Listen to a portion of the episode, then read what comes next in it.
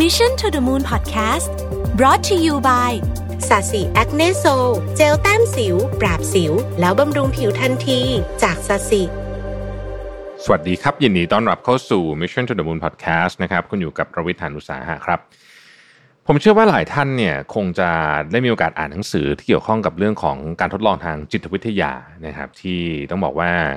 เราถ้าอ่านหนังสือพวกที่เกี่ยวกับเอ่อที่เอ่อ ที่เกี่ยวข้องกับเรื่องของการเอ่อใช้คำว่าพฤติกรรมศาสตร์หรืออะไรพวกนี้เนี่ยเราจะเราจะได้อ่านการทดลองพวกนี้เนี่ยเยอะมากนะครับ ก็จะก็จะเป็นอะไรที่น่าสนใจมาก เพราะมันมันสะท้อนถึงกระบวนการการทำงานของสมองมนุษย์ที่บางทีเนี่ยอาจจะขัดกับความรู้สึกของเราเลยด้วยซ้ำนะครับ วันนี้เนี่ยผมเอาบทความที่มีเขาโครงมาจากบทความในมีเดียมที่ชื่อว่า five psychological experiments that challenge the way we understand the human mind ก็คือชื่อตามนั้นเลยนะฮะว่าไอการทดลองพวกนี้เนี่ยมัน มันเหมือนจะขัดกับความความความคิดเบื้องต้นแล้วกัน ที่เราคิดเกี่ยวกับว่าสมองมนุษย์ทำงานอย่างไร หรือว่ากระบวนการทางความคิดของเราเนี่ยทำงานอย่างไรนะครับ คือจะบอกว่าขึ้นชื่อว่าสมองมนุษย์เนี่ย มันซับซ้อนมาก เรื่องของจิตใจเนี่ยจนถึงทุกวันนี้เนี่ยวิทยาศาสตร์ยังไม่สามารถตอบทุกคำถามได้นะครับ หลาย ๆ ครั้งเนี่ยเราเองเนี่ยก็พยายามคาดการณ์นะว่าอีกฝั่งหนึ่งเนี่ยคือมนุษย์อีกคนหนึ่งหรือว่ามนุษย์อีกกลุ่มเนี่ยเขาคิดอะไรอยู่ นะฮะแต่เราก็ไม่เข้าใจนะฮะแล้วก็บางทีเนี่ยเราเราก็ไม่เข้าใจเหมือนกันว่าทำไมเขาถึงทำแบบนั้น หรือทำไมเขาถึงไม่ทำแบบนั้นนะฮะอย่าว่าแต่มนุษย์คนอื่นเลยครับบางทีเรายังไม่ค่อยเข้าใจตัวเองเลยนะว่าทำไมเราถึงทำแบบนั้นแบบนี้นะฮะมันถึงต้องมีวิชาจิตวิทยาเข้ามาเพื่อที่จะหาคำตอบในหลาย ๆ เรื่องนะครับ แล้วก็หนึ่งในกระบวนการที่ที่นักจิตวิทยาใช้นะฮะในการทดลองอะไรต่างๆเนี่ยก็คือกระบวนการที่เอาคนมาแล้วก็แล้วก็ มาใส่ condition หรือว่าโจทย์อะไรบางอย่างเข้าไปนะครับ แล้วก็มันทำให้เราได้เห็นว่าจริง ๆ เนี่ย ถ้ามันเป็นแบบนี้เนี่ย คน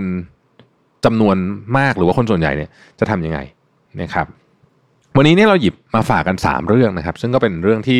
ผมว่าน่าสนใจทุกอันเลยนะ คือแบบว่ามันเป็นอะไรที่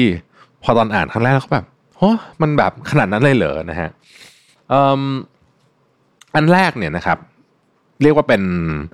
เป็นต้นหรือว่าเป็นที่มาเลยนะฮะของพวก confirmation bias ทั้งหลายนะฮะชื่อว่า arch conformity experiment นะครับ คือเป็นการตั้งคำถามว่าทำไมมนุษย์ไม่ไม่กล้าคิดต่าง แม้ว่าสิ่งที่คนอื่นคิดเหมือนเหมือนกันเนี่ยจะผิดนะครับ ถ้าคุณอยู่ในเหตุการณ์ที่เพื่อนสองคนต่อยกันนะฮะและเห็นชัดว่านาย A เนี่ยเริ่มต่อยนาย B ก่อนนะครับ แต่เมื่อครูถามว่าใครเป็นคนเริ่มก่อนเนี่ย ถ้าเพื่อนทั้งห้องบอกว่านาย B เริ่มก่อนเนี่ยเมื่อถึงตาคุณคุณจะตอบว่าใครเริ่มก่อนนะครับในปี 1951เนี่ยครับโซโลมอนอาร์ชเนี่ยได้ทำการทดลองด้านจิตวิทยาทางสังคมที่น่าสนใจมาก เพื่อหาคำตอบว่าเสียงของคนส่วนใหญ่นะฮะจะทำให้คนอื่นๆเนี่ยคล้อยตามกันได้มากแค่ไหนนะฮะซึ่งสิ่งที่เขาทำเนี่ยก็จริงๆเป็นการทดลองที่ค่อนข้างจะเบสิกมากเลยก็คือเอาคนกลุ่มหนึ่งเข้ามาในห้องนะครับข้างหน้าเนี่ยมีเส้น ตีเส้นไว้อะนะลากเส้นขนานไว้นะฮะแล้วก็ให้พวกเขาตอบว่าเส้นที่อยู่ตรงนั้นน่ะเส้นไหนยาวสุดแค่นี้เองนะครับแบบง่ายๆเลยนะครับ คือไอการบอกว่าเส้นไหนยาวเส้นไหนสั้นเนี่ยสำหรับมันอันนี้ไม่ได้เป็นแบบไม่ได้เป็นแบบไอแบบหลอกตาด้วยนะคืออันนี้เป็นแบบดื้อๆเลยแล้วก็เห็นจะชัดเลยว่ามันมันมีเส้นไหนยาวเส้นไหนสั้นกว่ากันนะครับเอ่อ มันก็น่าจะทุกคนก็น่าจะตอบตรงกันถูกไหมฮะ แต่ว่าการทดลองนี้เนี่ยเขาให้ทุกคนที่อยู่ในนั้น นอกจาก subject คือคนที่ถูกทดลองเนี่ยนะฮะเป็นหน้ามา้าผู้เข้าร่วมทดลองจริงๆเนี่ยมีหนึ่งคนเท่านั้นสมมติเขามีคนเข้าไปสามสี่คนในห้องนั้นเนี่ยมีคนทดลองจริงหนึ่งคนเท่านั้น เวลาถึงตอนที่ต้องตอบคำถาม หน้าม้าจะเลือกตอบผิดไปเรื่อยๆพูดง่ายๆคือ สมมติถามว่าเออเส้นไหน คือเส้นที่ยาวที่สุดเนี่ยหน้าม้าก็จะตอบแต่เส้นที่สั้นที่สุด นะหน้ามาทุกคนจะตอบเหมือนกันหมดนะฮะว่าแบบไอ้นี่แหละเส้นที่สั้นที่สุดซึ่งมันแบบเป็นอะไรที่คานสายตามากๆเอ่อแล้วก็ผู้เข้าร่วมทดลองจริงๆเนี่ยจะอยู่ท้ายๆนะครับคำตอบของผู้เข้าร่วมทดลองเนี่ย คือสิ่งที่เขาสนใจ แล้วก็มันมันเป็นเป็นอะไรที่ที่ออกมาเป็นเรื่องที่น่าสนใจมาก เพราะว่าจากการที่ให้หน้ามาตอบผิดตอบผิดตอบผิดคือเลือกเอาเอาเส้นบอกเส้นสั้นสุดแต่จริงๆแล้วเส้นนี้ยาวสุดเนี่ยนะฮะ ตอบผิดในทุกรอบปรากฏว่าผู้เข้าร่วมทดลองเนี่ยในที่สุดแม้รู้อยู่แล้วว่าคำตอบมันผิดเห็นเห็ดแง่ๆเนี่ยนะครับ ปรากฏว่าในที่สุดเนี่ยจะคล้อยตามนะฮะจะคล้อยตาม ผู้เข้าร่วมทดลองจะคล้อยตามคำตอบที่ผิดถึง 37%แม้คำตอบจะค้านสายตาตัวเองแบบสุดๆเลยก็ตามนะฮะซึ่งการทดลองนี้เขาก็สรุปว่าการที่ผู้เข้าร่วมทดลองยอมตอบคำถามเอ่อยอมตอบคำตอบที่ผิดเนี่ยอาจจะเป็นเพราะคนคนนั้นเชื่อว่าคนอื่นๆ มีความรู้มากกว่า หรืออาจจะต้องมีอะไรสักอย่างหนึ่งที่เขาไม่รู้ หรืออาจจะเพราะต้องการกลมกลืนกับกลุ่ม ไม่อยากแตกต่างนั่นเองนะครับ ผลการทดลองนี้แสดงให้เห็นว่ามนุษย์ยังมีความคิดที่ว่าถ้าสิ่งไหนที่คนในกลุ่มเชื่อหรือเลือกทำนั่นแสดงว่าสิ่งนั้นเนี่ยเป็นสิ่งที่ถูกต้องนี่คือแรงกดดันทางสังคมนั่นเองนะฮะแรงกดดันทางสังคมนี้เนี่ยมันถูกแปลผ่านมา ในรูปแบบที่ซับซ้อนกว่านั้น เรื่องของ propaganda ต่างๆนะครับ เรื่องของการที่คนที่เหมือนกับที่เขาบอกว่าบางทีเนี่ยเราเห็นคนถูกถูกถูกทำร้ายนะไม่จะเป็นทางร่างกายหรือจิตใจแต่ว่าเราไม่เห็นใครค้านเลยอะ่ะบางทีเราก็ไม่ค้านเพราะรู้สึกว่าเอ้คนอื่นยังไม่ค้านเลยอย่างเงี้ยเป็นต้นนะฮะอันนี้ก็คือที่มาของเรื่องนี้นะครับ ซึ่งน่าสนใจว่าการยืนหยัดเพื่อยืนยืนหยัดว่าความคิดตัวเองถูกเนี่ยนะเราเชื่อว่าเรื่องนี้ถูกเนี่ยนะฮะ ออบางทีพอเข้าไปอยู่ในคนกลุ่มมากๆเนี่ย มันไม่ได้ง่ายอย่างนั้นนะฮะอันที่สองนั่นนะครับคือ learn helplessness experiment นะฮะอันนี้เนี่ยต้องบอกว่าใครที่ใครที่เป็นคนรักสัตว์เนี่ย อาจจะต้องบอกว่าการทดลองนี้ก็โหดพอสมควรนะการทดลองนี้โหดพอสมควรนะครับ ซึ่งสมัยนี้คิดว่าทดลองแบบนี้อาจจะไม่ได้แล้วนะ แต่ว่าอันนี้มันปี 1967นะฮะก็นานแล้วนะครับ ไอ้ learn helplessness เนี่ยก็คือว่าทำไมมันมันมีการตั้งคำถามว่าทำไมบางคนถึงยอมจำนนต่อโชคชะตาที่สิ้นหวัง อย่างเช่น ความสัมพันธ์อันเลวร้ายนะฮะถูกทำร้ายร่างกายเนี่ยทุกวันเนี่ยทำไมถึงยังยอมอยู่นะครับ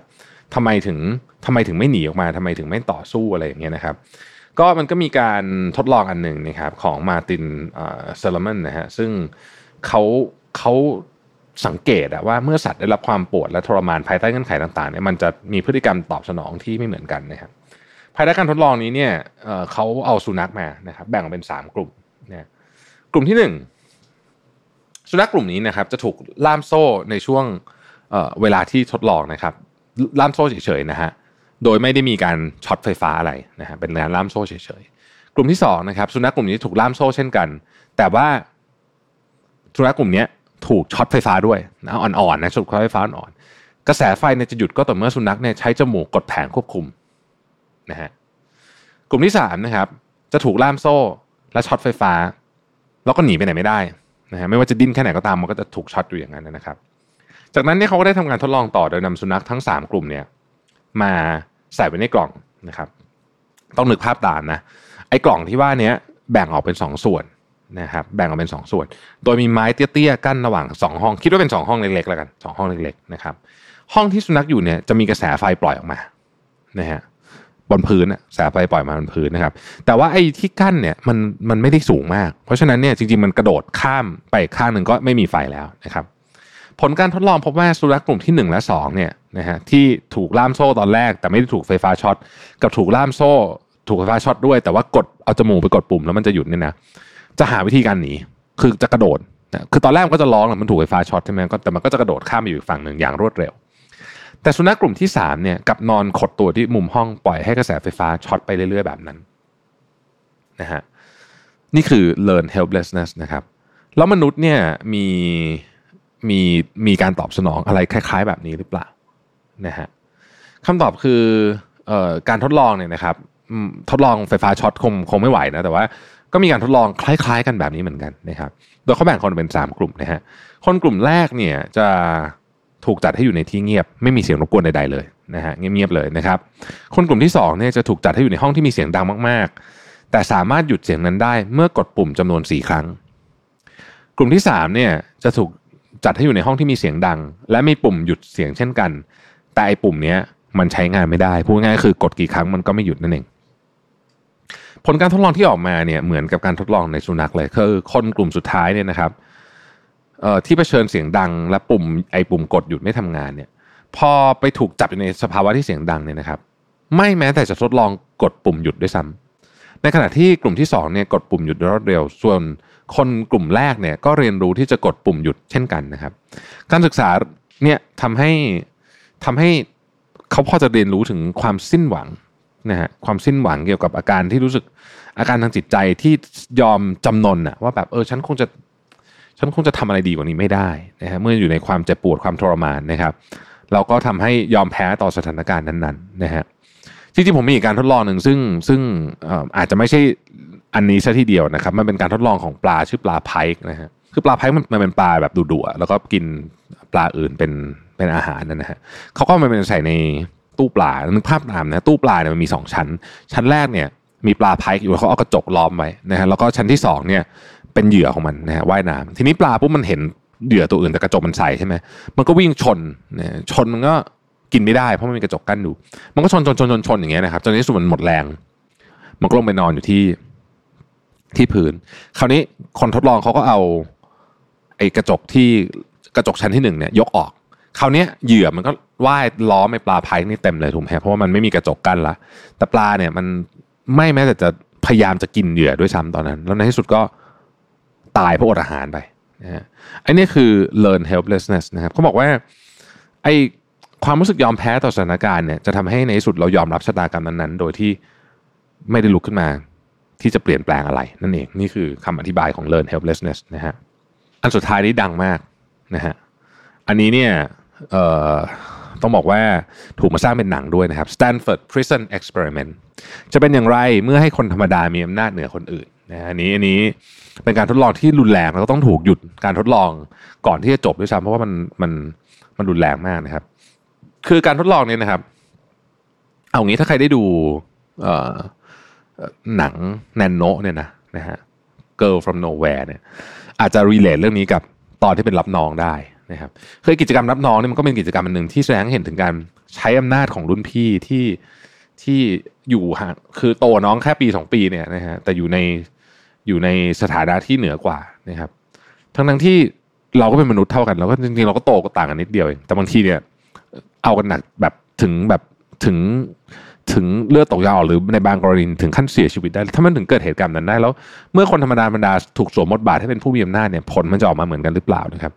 ขอ disclaimer นิดนึงว่าการทดลองนี้ค่อนข้างรุนแรงนะฮะแล้วก็อีกอันนึงก็คือ ผมเนี่ยเกลียดการรับน้องมาก การรับน้องแบบที่ ที่ใช้ความรุนแรงกับน้องนะนะฮะแบบอันนี้ต้องบอกเลยว่าผมนี่ against มากนะฮะโอเคอะฟิลิปซิมบาโดนะครับได้ทำการทดลองหนึ่งในปี 1971 นะครับภายใต้ข้อสงสัยที่ว่าบทบาทหรือหน้าที่ที่มนุษย์ได้รับนั้นเนี่ยส่งผลต่อพฤติกรรมมนุษย์อย่างไร โดยเขาจำลองคุกขึ้นมานะฮะในมหาวิทยาลัยสแตนฟอร์ดนี่แหละนะครับแล้วก็ตั้งชื่อมันว่า Stanford Prison Experiment นะฮะก่อนการทดลองจะเริ่มขึ้นเนี่ยซิมบาโดได้ประกาศรับสมัครผู้เข้าร่วมทดลองนะครับซึ่งเขาก็บอกเป็นการ เป็นการทดลองเกี่ยวกับชีวิตในเรือนจำนะครับ โดยกำหนดเวลาไว้ที่ 2 สัปดาห์ แล้วก็มีค่าตอบแทนให้ด้วยนะครับ ก่อนจะคัดเลือกผู้ชาย 24 คนนะครับที่มีความพร้อมทั้งร่างกายและจิตใจนะครับ เพื่อเข้ากันเข้ากันเข้ารับการทดลองนี้ โดยทั้งหมดเนี่ยจะถูกสุ่ม คนกลุ่มหนึ่งจะถูกสุ่มให้เป็นนักโทษ อีกคนอีกกลุ่มหนึ่งจะถูกสุ่มให้เป็นผู้คุมนะฮะ วันหนึ่งผู้ที่ได้รับบทนักโทษเนี่ยได้มีรถตำรวจเปิดไซเรนมาจับพวกเขาที่บ้านนะฮะแล้วก็ขั้นตอนก็เหมือนจับอาชญากรจริง ๆ เลยนะครับ ก่อนพาไปส่งสถานีตำรวจเพื่อเก็บหลักฐาน แล้วก็ถูกนำไปขังไว้ที่คุกสแตนฟอร์ดนี่นะฮะโดยมีนักโทษโดยนักโทษเนี่ยต้องต้องเปลี่ยนไปใส่ชุดคลุมสีขาว แล้วมีหมายเลข นักโทษใช้เรียกแทนชื่อจริงนะครับ จากนั้นผู้คุมซึ่งก็จับฉลากมาเหมือนกันเนี่ยนะก็เข้าประจำตำแหน่งพวกเขาแต่งเติมด้วยเครื่องแบบสีกากีนะครับมีกระบองนะฮะสวมแว่นกันแดดแล้วก็มีหน้าที่ในการควบคุมนักโทษให้อยู่ในความสงบ ส่วนซิมบาโดก็สวมบทบาทเป็นหัวหน้าผู้คุมเพื่อเก็บผลวิจัยไปด้วยนะครับ เมื่อการทดลองเริ่มขึ้นเนี่ยนะครับสิ่งที่น่าสนใจก็คือทุกคนโดนอินกับบทบาทมากนะครับผู้คุมมีการปลุกนักโทษกลางดึกเพื่อลงโทษอย่างไรเหตุผลนะฮะนักโทษเริ่มต่อต้านมีเหตุจลาจลย่อมๆขึ้นมา เมื่อทุกอย่างสงบเนี่ยผู้คุมได้มีการลงโทษผู้ก่อเหตุอย่างรุนแรง หลังจากนั้นผู้คุมก็เริ่มคุกคามและข่มขู่นักโทษเรื่อยๆ ในขณะที่นักโทษพยายามอย่างยิ่งที่จะทำให้ผู้คุมพอใจ แต่กลับกลายเป็นว่าผู้คุมใช้อำนาจหนักขึ้นเรื่อยๆ และยิ่งกว่านั้นเนี่ยตัวซิมบาโดเนี่ยนะครับเองเนี่ยนะฮะก็อินกับบทบาทหัวหน้าผู้คุมอย่างหนัก ถึงขนาดที่พยายามทำทุกวิถีทางเพื่อไม่ให้คนมาช่วยนักโทษทั้งนั้นที่จริงๆแล้วเนี่ย หากต้องการเก็บผลการทดลองเนี่ยต้องปล่อยให้การต่างๆเนี่ยเกิดขึ้นไปเอง โดยตัวเขาเองเนี่ยควรจะเป็นแค่ผู้สังเกตการเท่านั้นนะครับ ก่อนที่คุกจำลองจะกลายเป็นโศกนาฏกรรมเนี่ยซิมบาโดก็หยุดการทดลองลงซะก่อนนะครับจากคตักเตือนของนักจิตวิทยาคนหนึ่ง การทดลองจึงจบภายใน 6 วันเท่านั้นเองนะฮะจากกำหนด 14 วันนะครับคือจบสั้นกว่าครึ่งหนึ่งนะฮะแล้วเมื่อมีการสัมภาษณ์ผู้ร่วมทดลองเนี่ยฝ่ายผู้คุมก็บอกว่า ไม่คิดเลยว่าตัวเองเนี่ยจะเป็นคนบ้าหน้าขนาดนี้ ส่วนนักโทษเองก็ไม่คิดว่าตัวเองจะยอมจำนนขนาดนั้นเช่นกันนะครับ แม้การทดลองจะถูกวิจารณ์ด้านจริยธรรมอย่างหนัก แต่การทดลองนี้ทำให้เราพอเห็นความจริงบางอย่างของมนุษย์ ประการแรกคือสภาพแวดล้อมส่งผลต่อพฤติกรรมอย่างมาก มีผู้อธิบายไว้ว่า การให้นักโทษแต่งชุดสีขาว และมีหมายเลขแทนชื่อเนี่ยเออแล้วก็การให้ผู้คุมแต่งชุดสีกากีแล้วก็สวมแว่นกันแดดเนี่ย อันนี้เป็นการลดทอนความเป็นมนุษย์ของตัวนักโทษ นะฮะแล้วก็เป็นการปกป้อง identity ลดทอนตัวตนของผู้คุมด้วยนะฮะทำให้พวกเขาเนี่ยรู้สึกว่าเขาไม่ต้องรับผิดชอบส่วนบุคคลทำให้เขากล้าลงโทษ นักโทษอย่างไรเหตุผลได้นะครับ นอกจากนี้เนี่ยยังเชื่อมโยงกับการทดลองที่กล่าวถึงอีกอันก็คือ learn helplessness เมื่อกี้ที่เราเล่าถึงเมื่อกี้เนี่ยเมื่อนักโทษถูกลงโทษและไม่อาจหนีได้ ก็เกิดภาวะจำยอมแล้วก็อยู่อย่างสิ้นหวังนะครับ ถึงขนาดที่มีเอ่อถึงขนาดที่การปล่อยตัวนักโทษคนหนึ่งก่อนเนี่ยนะฮะ เพราะว่าเขาต้องต้องต้องปล่อยตัวนักโทษคนหนึ่งก่อนเพราะว่าเขาร้องไห้อย่างบ้าคลั่งอย่างไม่หยุดนะฮะแต่ว่านักโทษคนนั้นนะกลับไม่ยอมออกไปด้วยซ้ำนะครับเนี่ยจะเป็นเหตุผลว่าทำไมเมื่อคนธรรมดาธรรมดาเนี่ย ได้อำนาจหรือตำแหน่งหรือบทบาทขึ้นมาเนี่ย ก็สามารถกลายเป็นคนที่โหดเหี้ยมแบบชนิดที่บางทีเจ้าตัวจะจำตัวเองไม่ได้ด้วยซ้ำนะฮะทั้งสามการทดลองนี้น่าสนใจมากถึงถึงกระบวนการทางความคิดของมนุษย์นะครับ ซึ่งผมว่า ถ้าใครอยากอ่านเพิ่มเติมนะไปเสิร์ชใช้มีมีมันมีเกร็ดเล็กเกร็ดน้อยในอินเทอร์เน็ตเยอะมากนะฮะแต่ทั้งสามอันนี้เนี่ยผมคิดว่ามันทำให้เราเข้าใจมนุษย์มากขึ้นแล้วมันทำให้เราเนี่ยบางทีเวลาเราจะ action อะไรออกไปเนี่ยเราต้องระวังจริงๆนะต้องถามตัวเองว่าเราเนี่ยอยู่ในสถานการณ์แบบไหนนะครับขอบคุณที่ติดตาม Mission to the Moon นะครับแล้วเราพบกันใหม่ในวันพรุ่งนี้ครับ สวัสดีครับ Mission to the Moon Podcast Presented by Sasi Acne Sol